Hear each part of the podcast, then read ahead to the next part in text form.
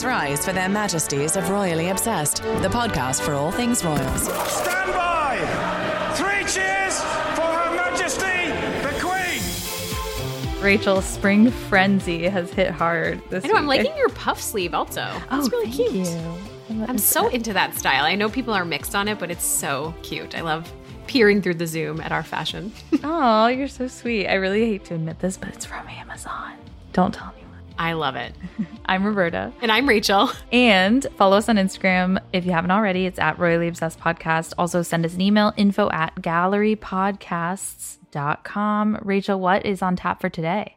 I wasn't kicking things off with this, but Prince Andrew. Womp womp. Ugh. And Fergie's Instagram. This is some bizarre stuff. We're going to talk about that. A Royal Rhoda photo request / requirement. That was a great piece. We're going to talk about that. Kate and William's Top Gun date night. So much more. We're also joined by special guest Tom Quinn, who's the author of the new book Scandals of the Royal Palaces, an intimate memoir of royals behaving badly. This was such a fun conversation. So that's all coming up. But first... And now it's time for the weekly royal cocktail. What are we sipping today? Oh, I have to open mine up. I have a single serve wine. Dry white wine. Do you have dry white wine? I have dry white wine. What? It is from Wander and Ivy, but don't judge me. You can hear my ice cubes. I forgot to chill it, Roberta, ahead of time. I am such an ice cube in wine. I feel like everything it's actually I've admitted about myself today is wrong. But no, I just had to do it. I can't drink it warm. That's just gross. So yeah. Anyways, yeah. Cheers. Cheers. While we're sipping, I want to just first hear, how was your weekend? You had some travel woes. So that's why I said spring frenzy at the top of the episode, because it's stressful. I was one of those tens of thousands of people that was cancellations and all that. And in Miami, right? Yes, in Miami. So I'm still in Florida, but it's all okay. In the grand scheme of things, it's so insignificant and not a big deal at all, but it is one of those things that's so hard to deal with because you're out of control. You have no control over the situation. And so it was my flight was canceled, but there were no rebooking options till 2 days later. So I would have had to sleep in the airport for 2 nights. I have friends in Miami, so I obviously could have not done that, but it just was that thought. And then trains were booking up, buses. I looked at everything. I went to so many rental car places. They were all out of rental cars. It was a lot of tears shed. I'll say that. I do love that your first thought was the podcast. Roberta sent me a frantic text in the midst of her travel worries, being I will make it to a microphone this week. I promise you that. And I was you have your priorities in the right place, but also don't worry about the podcast. My first thought is always the podcast. All right. Well, while we're sipping and talking and letting go of our weekends and moving on. How was your weekend then? It was fine. It was uneventful. It was lovely. Good. We're going to discuss this listener email. We got a lot of good responses about potential Archetypes podcast guests. It was so fun to sift through. Stuart recommended Michelle Obama. His reasons: they've met before, both have deals with Spotify, but also, this is a quote, Michelle had her fair share of media criticism. From the fist bump to her sleeveless portrait, the list goes on and on. It would be amazing to hear these two powerful women talk about it together. Other recommendations Leah sent in, Kim Kardashian, Britney Spears, or Malala. I liked this on Britney. Leah said, Britney has certainly had low times, as has Meghan, and can also relate to, quote, being silenced by family who are supposed to have your best interest at heart. I feel just the amount of recommendations that came in really made me even more excited for, I'm anticipating June. I know they said summer release, right? I liked that Leah said about Kim Kardashian, which this is a good point too. She said, with all the Kanye abuse claims, She probably has a lot to add on the topic of being a woman in the public eye. It's so true. And what a good collaboration. I mean, it just would be, so many eyes would be on the Archetypes podcast if she went on. So it would I think really reflecting Britney would be my number one. I didn't even think of that. And I would love to hear that conversation, but lots of possibilities here. Yeah. We also just wanted to thank so many of you for writing in with offers to buy us British Vogue. I feel we heard from so many via DM, via email. We feel so supported with our quest to locate this magazine. We may have 20 copies on our way from listeners all around, and we're so grateful. And also so jealous of all the people going to London in the coming months and weeks. It's like everyone's going to London except us. Can I just quickly pull up this DM I got of someone that won a ticket for the Jubilee? Like, you know, you entered. Wow. Alex, she said she got picked in the lottery to go to the Trooping of the Colour, the one that the Queen will be at. And she said, I'm unwell. Just her reaction. I loved it. So anyways, I'm hearing from a lot of for you, Alex. That's incredible. A lot of excitement bubbling up. But let's talk royal history now. Now, this week in royal history. The death of Prince Philip. We are somber one. Honoring that this week. Obviously, the service of Thanksgiving was on March 29th. This is the one-year anniversary of his loss, which I can't – I think a year goes by just so quick. It's I think back to that time. You know, he was 99 years old. Some of the big images of that funeral that we can think back of course, it was during COVID. We have the Queen alone. I think that's the main – memory that all of us collectively share. I think the other juxtaposed with that was the optimism of a Harry and William reunion. Remember that, Roberta? It was like all eyes were on that with exit. Kate as the facilitator, so that was like the. I think she was called like the peacemaker, and it really did seem like she struck up the conversation as they were walking out, and then she kind of let them be, and that was like. And the cameras like trailed off. Yeah, very in like a smart move on her part, it felt like, so. Or perhaps unintentional. Like I felt like it all just felt so organic. And it was a few weeks after the Oprah interview aired. This was Harry's first reunion with his family since that moment. So there was Philip's Land Rover that was, you know, all the funeral plans were mapped out by him. Of course, they had to be adjusted for COVID. And then something that always sits with me is the buglers playing action stations at the end of it. Remember, just that's the song that's used to summon crew to battle readiness. I remember that being particularly poignant. But yeah, I just think there's been a lot of coverage on the anniversary of his death. And one particularly interesting reflection I read was just one of the greatest legacies, this was in the Telegraph, of Philip is perhaps his being a role model for future consorts. And I feel like that's actually pretty interesting because of the support that he gave the Queen for 73 years. Yeah. I do like too that one of the moments from this recent service of Thanksgiving that we saw, you know, unfortunately, Andrew really overshadowed it for a lot of people. But I did learn later that March 29th is a significant date. So it nods to his role in the Royal Navy. Is that right? Yeah. So apparently this was a very under-the-radar connection to the date, but Philip, on March 29th, 1941, manned a searchlight aboard the HMS Valiant, and it was under enemy fire during the Battle of Cape Matapan, and he was mentioned in dispatches for his bravery and actions on that day, and the Queen always thinks of him as that hero, and it was a time in his life also where he had an identity that was very different from his role as consort. So, and I don't think that was broadcast really. Like it was like a March 29th date just works well in the royal calendar, and it's a week away from his actual anniversary of his death. But I think knowing that and knowing all of the connections now, you know, the Edinburgh green that everyone wore, I think that there were these under the radar connections that are kind of interesting as a royal watcher to figure out later. So absolutely. I do, not to squeeze this in here, but that piece about the March 29th service of Thanksgiving and what actually went down with Richard Pohl, who was the Royal Rota photographer at Westminster Abbey, where he was actually given instructions to not take photos until the Queen had taken her seat. The piece in the Times is 1,000,000% worth the read because it's this rare moment of pulling the curtain back. I was really impressed that he revealed this experience. What did you think, Roberta? Yeah, I mean, I'm shocked because I think like I think it just adds to this overshadowing of what it was really all about, and it became all about Andrew, and the fact that they really wanted to hide it feels even more manipulative almost. Yeah, that they and the fact that Richard went rogue. Like he clearly had experience with Tony Blair going rogue. Like he was like, what did he say? He got into like a scuffle when he was restricted once before, but he was the one person in the, you know, in the Abbey responsible for capturing and delivering these images to the world. And so he really couldn't not take photos of that you know, Andrew escorting the Queen down the aisle. Fascinating. Go read it. The only other mention I wanted to make about April 9th is it does overlap with Charles and Camilla's wedding anniversary. Also, looking back in royal history, they are celebrating 17 years together. They got married on April 9th, 2005. I don't want to laugh about this because it's such a sad, we're talking about such a sad this week in royal history, but it just, it's like, of course, it's Charles, where his wedding anniversary is also his dad's passing. It's just like, I feel like you and I were kind of like, it would be Charles. You know what I mean? Charles, like, poor Charles. He's just like, can't catch a break. Yeah, I know, exactly. But it is, like you said, a very somber occasion you can't control. But yeah, he even shifted that wedding date way back when because of the death of Pope John Paul II. So.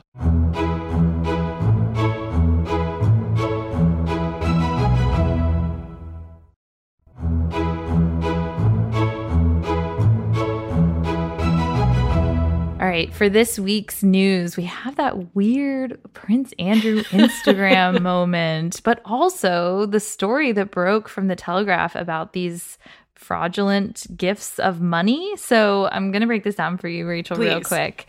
So a long time ago, there was this Pitch at Palace thing that Andrew was controlling, and he gave an award to a Mr. Turk for his Pitch at Palace award ceremony. And this is all coming out in The Telegraph. So later, right after, Mr. Turk authorized a payment to Princess Beatrice for $750,000. It was supposed to be a wedding gift for her, is what they're saying now. And this is made from a Turkish millionairess. So some Turkish heiress that has, you know, millions of dollars. She was trying to get a new passport, supposedly. And her business partner, this Mr. Turk, he's very shady, was giving the money to the Yorks. And so there was another payment to Eugenie for $25,000. And this was supposedly for a surprise birthday for their mother, Sarah Ferguson. There was also a $225,000 payment to Fergie. And it's all been repaid, supposedly. But this story broke on Saturday. Then we get the three Instagram posts on Sarah Ferguson's official Instagram account at Sarah Ferguson 15. And she just got verified this weekend, too. Oh, really? Yeah, her and Eugenie were just verified by Instagram, which is fascinating in itself. People reported that. Weird. Yeah, so it is at Sarah Ferguson 15 that they shared these posts written by Andrew, supposedly. Fergie's the one who requested that he share his reflections on the 40th anniversary of him leaving to serve in the Falklands War with the Royal Navy. And he shares over 700 words in three different posts about the Falklands War, how it relates to the Ukraine, how when he saw active combat, he returned a changed man. And it was originally signed the HRH, the Duke of York, which he's not supposed to be using HRH. I love Amber for sending us this immediately sending us this post. She broke the news for me. I was like, wait, what?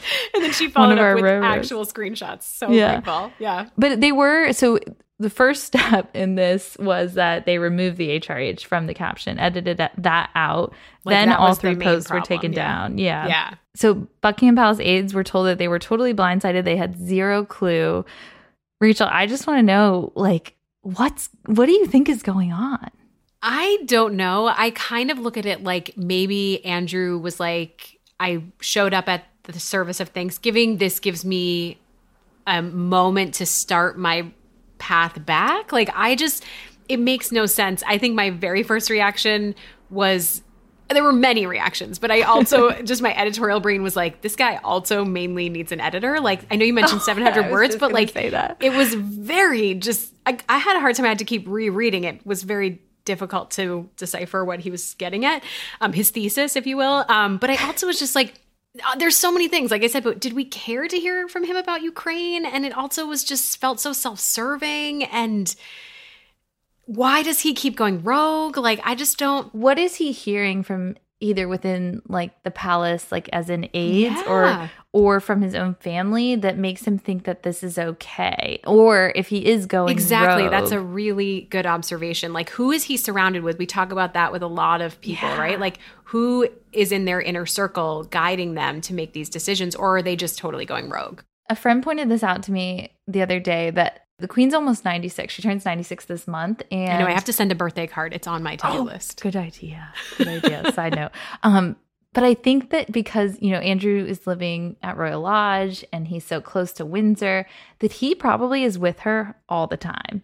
And that probably makes it pretty hard to be like, we've talked about he's the favorite son, you know, a mother's love, even for this like problem child, is that it probably makes it really hard for her to tell him no. He's always there. He's taking care of her. She's 95. Like he is basically this like whispering in her ear about all these things. And she really has, we talk about the Queen, you know, duty and service above all else. That's been her life. That's been for the last 70 years or more been her motto basically. And I think she kind of let the shoe drop a little bit at the service of Thanksgiving with letting him walk her in. And then also now, like even if he has gone rogue, like he needs to realize that he's not HRH, that no one is asking for his opinion on the Ukraine. No one's asking for his reflections on the convoluted opinion. Yeah. Yes, like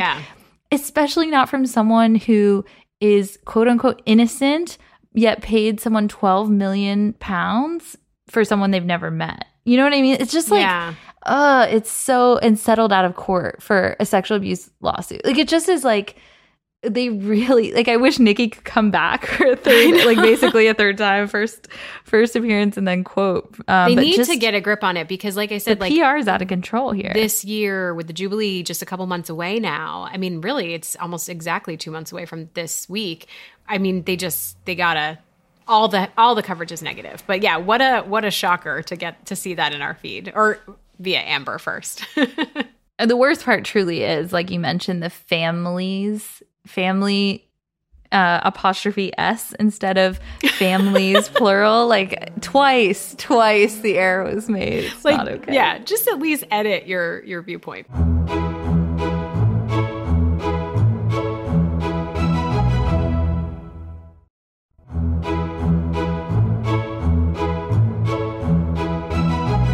And now we're joined by Tom Quinn for a fantastic conversation about royal scandals past and present. Rose, we are joined this week by royal biographer Tom Quinn, author of Scandals of the Royal Palaces, an intimate memoir of royals behaving badly. It's out this April in the United States. A bit about Tom. He's written biographies on a range of royal topics, including the Queen Mother's favorite servant, Backstairs Billy, and Edward VII's mistress, Alice Keppel, otherwise known as Camilla's great-grandmother. Tom, we are so thrilled to have you. Well, thank you for inviting me. We want to confirm, Tom, didn't Camilla famously reference Alice in an early conversation with Charles? Are we getting that right? Yes, she said to Charles before their affair started, she said, look, my great-grandmother and your great-great-grandfather got together, so why don't we? I mean, that was actually her chat-up line, which is extraordinary. But I think that speaks volumes about the way the royal family see that kind of thing. They think it's very sort of middle class to worry about fidelity. They're just sexual fidelity. I mean, they just don't worry about it. I think they've been forced to worry about it more now, but in the past, it never occurred to them. What a pickup line. I love it. Yeah, that was something I did really like about your book was that context of how it really was just kind of the norm in the past, but very interesting. They had this thing too where it was an absolute disgrace if you slept with an unmarried woman, but if you slept with one of your friends' wives, that was fine. So they had some standards, but to us now, perhaps they seem very odd.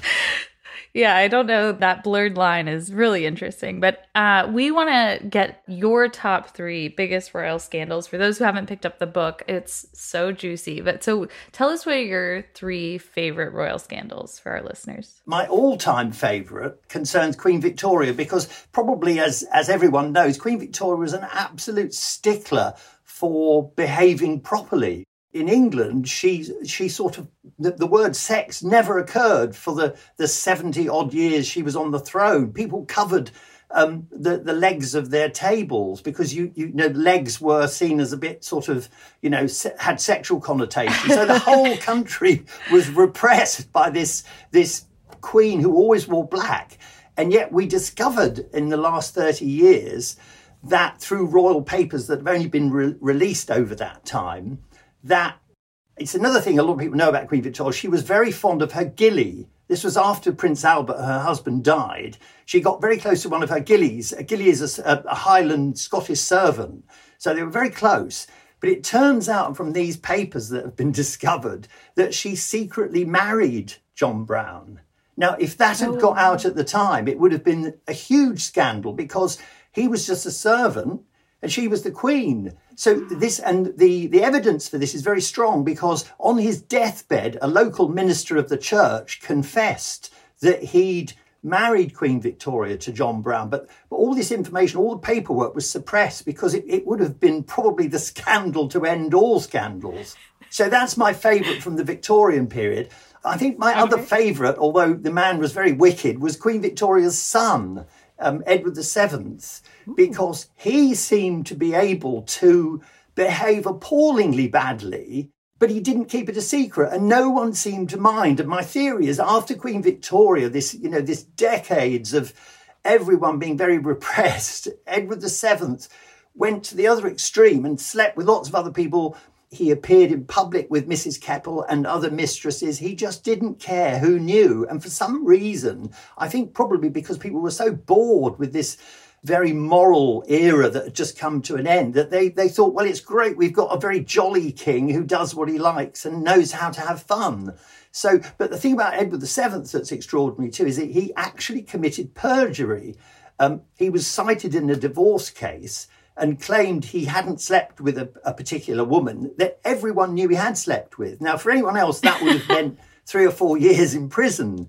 But because he was, this is probably the last era where a member of the royal family really was above the law. So I think that's I'd put that as the runner-up favourite scandal. But there are so many, it's very hard, there's so many others I could mention that I love. Yeah, do you have one more? We were going to give you top three. Is there one more that you can pick? I think... I was curious how Wallis Simpson ranks in there. Yes, Wallis Simpson. Well, actually, a lot more new information has come to light about Wallis Simpson. So she's slightly gone from being this woman, this American woman who's demonized. And I think a lot of the feeling in the UK about poor Meghan Markle comes about because people constantly think, oh, here's another American woman who's going to pinch our king, or not in this case, but pinch a senior member of the royal family. So there's that echo of the past. But the information that's come out about Mrs. Simpson suggests that she was this completely dominating character. And that was the thing that Edward VIII liked about her. So, for example, I've discovered from servants that I've interviewed in the 1980s that Edward VIII would get down on his knees in front of Mrs. Simpson and paint her toenails, and he loved this. And she would send him out of the room. She treated him like a servant. Sometimes she treated him like dirt, and he seems to have loved this because all the previous women that he'd been connected with, they were very deferential. So I think there was this marvellous... here was this woman who didn't care that he was the Prince of Wales, and then she didn't mind about that at all. She wanted to boss him around, and that's exactly what he wanted. So I think the fact that that's come to light, it casts a fascinating light on a scandal we thought we knew very well. That does seem to be sort of a theme, I feel like, because it's also apparent in the Backstairs Billy story where someone who treats a royal just like any other person and, not deferential at all is really respected by them and is a close confidant to them. I think you're absolutely right, because you can see it in the man that Princess Margaret married, later Lord Snowdon. He was rude to her all the time, and she loved it precisely, as you say, because everyone else she met deferred to her. And I think that made her think they're only being nice to me and agreeing with me because of who I am. And so she always felt she wasn't getting at the truth. But then when someone came along and told her really... quite cutting things about her personality, She thought, this must be the truth. This is so refreshing. It's not someone groveling at my feet because I'm a member of the royal family. Right. They need that sense of normalcy in their lives. I think that's absolutely right. Yes, they need this. Yeah. I mean, John Brown and Queen Victoria, we just talked about, he was the same. He used to say, oh, hurry up, woman, you're so damn slow, when he would, they'd be walking out on the estate. And she thought this was marvellous. And he used to force her to drink whiskey with him. So there was all this sort of thing going on. And if more recently, I think that's the thing with Harry. Along comes Meghan Markle, and she just says, right, Harry, we're going to do this. We're going to go and live in Windsor. No, I don't like Windsor. We're going to go and live in Canada. And I think he loves that, someone taking control and being completely honest with him, which for a royal doesn't happen that much. And as you say, it normalizes things for them, which is very refreshing. Yeah, absolutely. Well, one thing just reading the entire book where it's fascinating to think about how the public perception and knowledge of royal scandals has shifted over time. You talk about how the press used to stay silent about all these indiscretions of the monarchy, but there was a real tipping point with the 1960s and then also the Duke of Windsor scandal with Wallis Simpson, who we were just talking about. But by the era of Charles and Diana, as you write, I love this, that newspaper editors were really sharpening their teeth and ready to spring. But now it feels like the public skewering of royals by the media, whether there's a scandal or not, it feels kind of selective.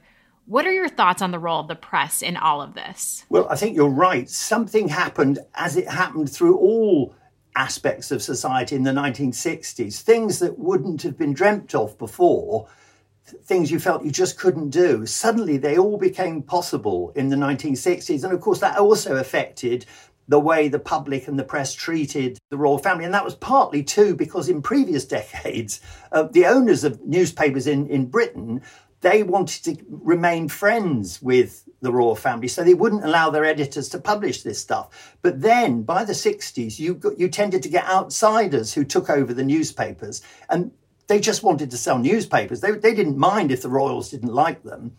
And so they began to publish this stuff, and they realised it was a gold mine. You know, newspaper sales soared. It's a bit like even now, if you put a picture of Diana on the cover of a magazine, the sales go up, even now, 30 years after she died. But I think they are more selective now, and they have, I think they're much more, there's a process of we build them up and then we knock them down. It happened very much with Meghan Markle. When she first came, it was a breath of fresh air. It was just what the royal family needed, someone who was biracial, who was divorced, with a completely different background. And I've heard from people who are close to the Queen that the Queen loved her at first. But of course, the royal family wants people who come into it to obey the royal family's rules. And I think Meghan wanted to rewrite the rules. And that was never going to be allowed to happen. And so initially, when the press did more or less what the Queen did, the press loved her. But then when rumours began to circulate that she was trying to change things in the royal family, of course, that meant, you know, that was such a target for the British press. They just couldn't resist it. But then you also see them staying silent on so much else that goes on. And I think it is fascinating to see that historical context in your book. The media, I mean. Yeah, if you take Charles, for example, back in when he was falling out with Diana, I mean, the press were, they really had it in for him. They were very aggressive in their tone. They were very critical. But because a story has developed that actually Charles's marriage to Diana wasn't something he really chose. It was kind of forced on him for dynastic reasons by the rest of the family, especially the Queen Mother. Once that was realised, people thought, OK, Charles really, right from the beginning, wanted to be with Camilla, even before Diana. He was forced to do this because that's what the royal family does. They said, oh, she's divorced, you can't possibly marry her. I think now the press are more sympathetic because they're always remembering this person who, apart from Diana, which is now seen as not his fault, he's been incredibly loyal to the same woman for decades. Mm-hmm. So I think he's being left alone because there are better targets. And that's why I think poor old Meghan Markle is I mean, obviously, Andrew now, I should think Harry and Meghan are delighted that Andrew's really messed things up because, you know, he's the scandal to end all scandals, really. Yeah, that's what we wanted to ask you about, because we wanted to get your thoughts, Tom, on Andrew escorting Queen Elizabeth into Prince Philip's service of Thanksgiving. I mean, what was your reaction, speaking of Andrew? I was amazed from one point of view, but not surprised from another point of view, because if you remember, Andrew has always been the Queen's favourite child. And I think that's part of his problem. She brought him up to feel he could do no wrong, that whatever Andrew wanted must be right because Andrew wanted to do it. And the complete opposite of Charles, who was neglected to some extent and therefore is not so confident, not so arrogant. But at Westminster Abbey, I think the Queen thought, I can't completely abandon my son, my favourite son, whatever he's done. So there's a kind of compromise going on there. He didn't come in with her through the main entrance. He came in through a side entrance, which to some extent lessened the sort of sense that, OK, the Queen is trying to rehabilitate him. It was more discreet than that. But I think probably the balance was slightly wrong because everyone, of course, noticed what was going on, that she wanted him there. She was trying to be discreet by bringing him in through a side entrance.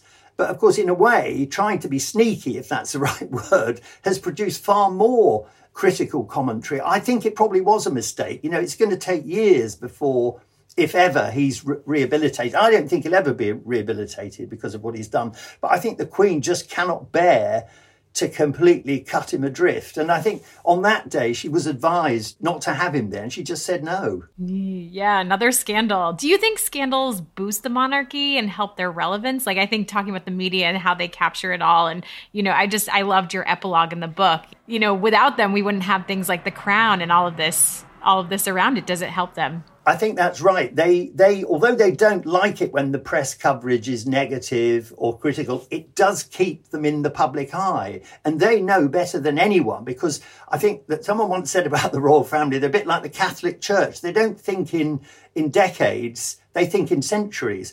And the point for them is survival. And while the newspapers are talking about them, even if a lot of the time it's very negative, they're there. People don't forget them. I mean, there's one thing worse than being criticised in the newspapers for the royal family, and that's being ignored by them. That would be a disaster. And they know that this system the press use, they build them up and they knock them down. So, as in the case of Charles, eventually the pendulum swings the other way when they've been criticised and the press starts to be nice about them again. So I think the royal family does need the press, even when the press is being quite nasty, yes. Yeah.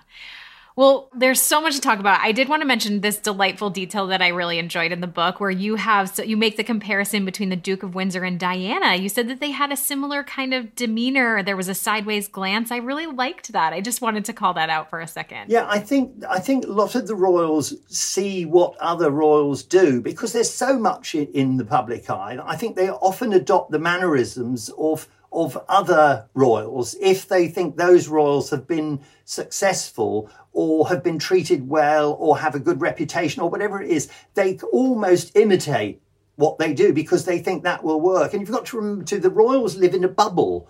So they're not really as sensitive to the risk of copying each other. Mm-hmm. If you're outside that bubble, somebody might say to you, that's a bit affected. You've got the mannerisms of some other person, but no one in the royal bubble will ever say that. And of course, Diana's mannerisms added enormously to her reputation for being sensitive and for being a kind person. And the fact that she always seemed shy with that lowered eyelid look, that was very effective. And it was to some extent a pose. I mean, although Diana was a sensitive, very kind person, she was manipulating the media by doing that. It was to some extent an act, not completely, but to some extent. And I think other royals have said, hang on a minute, that act worked very well. We should try it. And the Duke of Windsor did that same sort of move. He did exactly the same sort of move, yeah. He did the slight shy, and it made him very popular. When he went to, I think because a lot of people in the poorer parts of the UK back in the 1930s,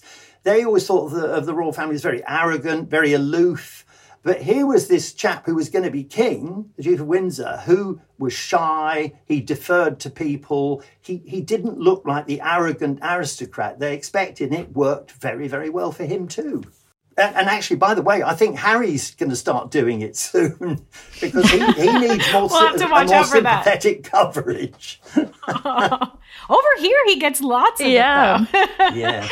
I wanted to ask you, Tom, because it's fascinating to me. One of the things, a lot of chapters in your book have never before heard or seen information about some of the royals, like the servant who saw one of Diana's lovers kind of in his shorts one night hiding behind it or something, he was in the corner. And so I wanted to ask you about sourcing for this. How do you track down those people that have these stories we've never heard before? Well, it all started for me because I'm old enough to remember the 1980s. And I actually worked in Windsor on a very eccentric magazine that had to do with the countryside in England, and riding and horses and dogs, the kind of thing the royal family liked.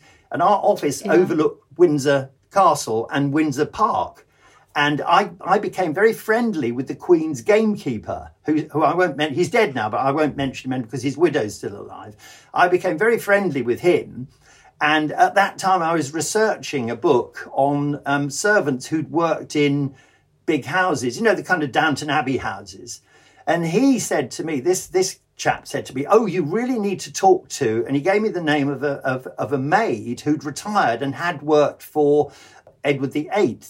So I talked to her, and every time I talked to a servant, I was given a contact for another servant. So eventually, I interviewed nearly 100 people who'd been in service, either in the homes, the sort of Downton houses, or in at Windsor with the royal family, or at Buckingham Palace or Kensington Palace. So I built up this huge archive of material, but it was all through that initial contact with the Queen's gamekeeper, because, of course, he knew everyone. And he was really kind and very nice. And he just said, look, I'll give you people to talk to. And then they gave me more people to talk to. So it sort of spread from that. I'm sure you're so glad you followed up on that first lead. That's definitely. Amazing. It was the best thing I ever did. Oh, good. And what a great view from that office. My goodness. Yeah, it was wonderful, yeah. And every day the band... The royal band would go past the office and we would all go out in the street and watch them. Every single day it would go by. It was marvellous. Wow. It was really fun. Oh, that sounds fabulous. Incredible. Tom, we need to ask you, scandals aside, which member of the royal family do you most identify with? They could be living or dead. Actually, in a strange way, I think George V, the Queen's grandfather, because he was He tried really hard to do the right thing. And whatever he did, everyone said he's so dull and he's so boring. All he's interested in is his stamp collection. And so I've always thought he wasn't a great performer. And he was quite shy, quite retiring. But he didn't want to live in any of the big houses. He had a small cottage in the grounds of Sandringham House. And he seemed to be a genuinely modest, quiet person who didn't like all the razzmatazz of being a royal. So I feel a certain, I think it's because he was probably the most ordinary royal, certainly of the last century. He was the one that Elizabeth called Grandpa England, is that right? Yes, that's right, yeah. Yeah, he was very kind. Okay. He wasn't so kind to his own children, but as in many families, once he became a grandfather, he was very kind to the children. It was always like that. The parents are strict and the grandparents are very indulgent. There's one other royal that I think is marvellous, because I collect clocks, and I think he was the seventh son of George III, and he never became king because he was the seventh son, but he lived in Kensington Palace, and his apartment was full of songbirds, which he allowed to fly around free in the apartment. So all the furniture was ruined because of their droppings, but he collected clocks, and best of all, he collected hundreds of Bibles. But he was an atheist. Oh, my God. So I love his eccentricity. I like to think of myself as a bit of an eccentric. Oh, my gosh. This has to be one of the best answers to that question ever. Thank you for sharing all that. And such a variety, too. Tom, it has been a joy to have you on. I feel like we could keep talking to you forever. Well, everyone needs to get this book. I enjoyed it very much, too. Thanks. Where can everyone keep up with all of our listeners keep up with you and your upcoming work? What's the best place to follow you? My publishers, Biteback, they regularly have stuff that I do on there. So anybody who looks on there will certainly find me. The book is out now. It's Scandals of the Royal Palaces, an intimate memoir of royals behaving badly by Tom Quinn. Thank you so much, Tom. This was such a delight. Thank you very much, too. Enjoyed it very much.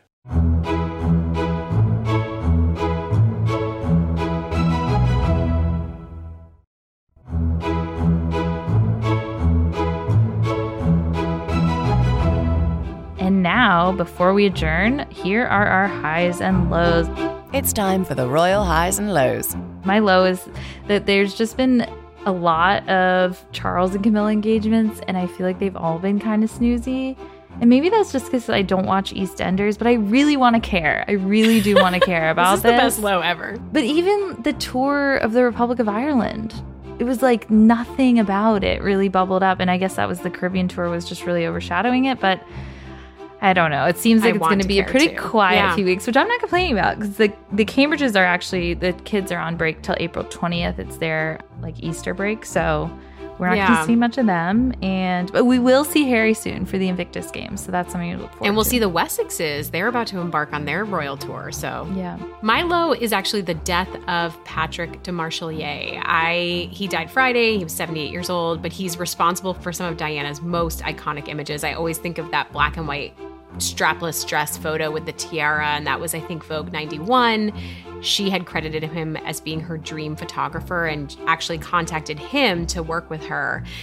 Patrick said this of Diana: "We became friends. She was funny and kind, but fundamentally she was a very simple woman who liked very simple things." I think Patrick was always on my radar, I think, post A Devil Wears Prada. Remember that scene where... I've got Patrick. Get me de Marchelier. And she's like... and then when she nails it, she's like, I've got Patrick. Yeah. I had to rewatch that scene and prep for this. But yeah, that's a sad loss. So. All right, my high this week is this wedding playlist reveal by Idris Elba. We keep getting like drips of information from Idris Elba about him DJing at the Sussexes' wedding in 2018. So here's the clip he talked about that. You've DJ'd at Glastonbury. Yep. Prince Harry and Meghan's wedding. I did that. By the way, what is the vibe of a Harry and Meghan wedding? What tune was the one that got everyone going crazy? I Want to Dance with Somebody. Of course. They went off on that tune. Yeah. What else was there? Still, Dr. Dre. Went off. Really? Yeah. It's Meghan's I liked them. It's Meghan's tunes, yeah. I knew I liked them. I love that. So Still Dre, which I can't even imagine how fun their reception was. He also mentioned in 2019 that Meghan Markle sent him a playlist with some West Coast on it. And that was when he originally revealed that Whitney Houston's I Want to Dance with Somebody was on there as well. But speaking of the Sussexes and weddings, I don't know if you saw this, Rachel, but Brooklyn Beckham's wedding is in Florida this weekend, which I wish I could go back to South Florida where I was and try and stake out their events. Will the Sussexes be there? I guess that people are saying they're invited because Meghan seems close with Victoria Beckham and they're in America. Who knows? So you got to figure that out. No, I was psyched to hear I Want to Dance with Somebody because that's like our internal jam at Pure Wow. So I think that's really kind of a fun little mention. My high was the news that the Cambridges had a date night courtesy of Tom Cruise, of all people, for Top Gun Maverick, which comes out at the end of May. Apparently, he arranged a private screening at an IMAX in Leicester Square. Sophie Wessex was there. Beatrice and Eugenie also attended. But I'm just like, did this friendship blossom at Wembley? Remember they were in the shared box at the Euro Cup final? Yeah. I just have so many questions about it. And do you think he jumped up on one of the movie seats and started? I mean, I got to say, I know this is crazy, but I love Tom Cruise's movies. Like, I actually went down a serious rabbit hole in preparation for today's episode watching the Top Gun trailer, and I got, like, emotional. What's wrong with me? But I also should say I have not seen the 1986 original, which that is actually why this all happened, because William's a huge fan of the original. So anyways, I'm into this friendship, but also is a little weirded out by it, but it's a high. All right, just a reminder before we close – please, please, please, if you're in the app right now, Apple Podcasts, please just tap the 5 stars. We would love, love, love a 5-star review. Here is a review that says, I am a longtime listener and lover of all things royal. I truly count these ladies as friends that share my fascination with the royal family. I look forward to the episodes each week and plan out when I will be listening. My only complaint is I wish the episodes were 3 times as long. Thank you for creating such fun and engaging content. It is the biggest compliment that you plan out when you'll be listening. That is, I think, the highest praise we've received. So thank you for that detail. Thank you so much. Definitely email us at info@gallerypodcast.com and follow the podcast on Instagram, Royally Obsessed Podcast. Till next week, God save the pod. Her Majesties of Royally Obsessed have retired for this episode. God save the pod. And if you fancy the podcast, give Royally Obsessed the royal rating of 5 stars on Apple Podcasts. Follow us on Instagram at Royally Obsessed Podcast and join our Facebook group, Royally Obsessed. Royally Obsessed is a Gallery Podcast production.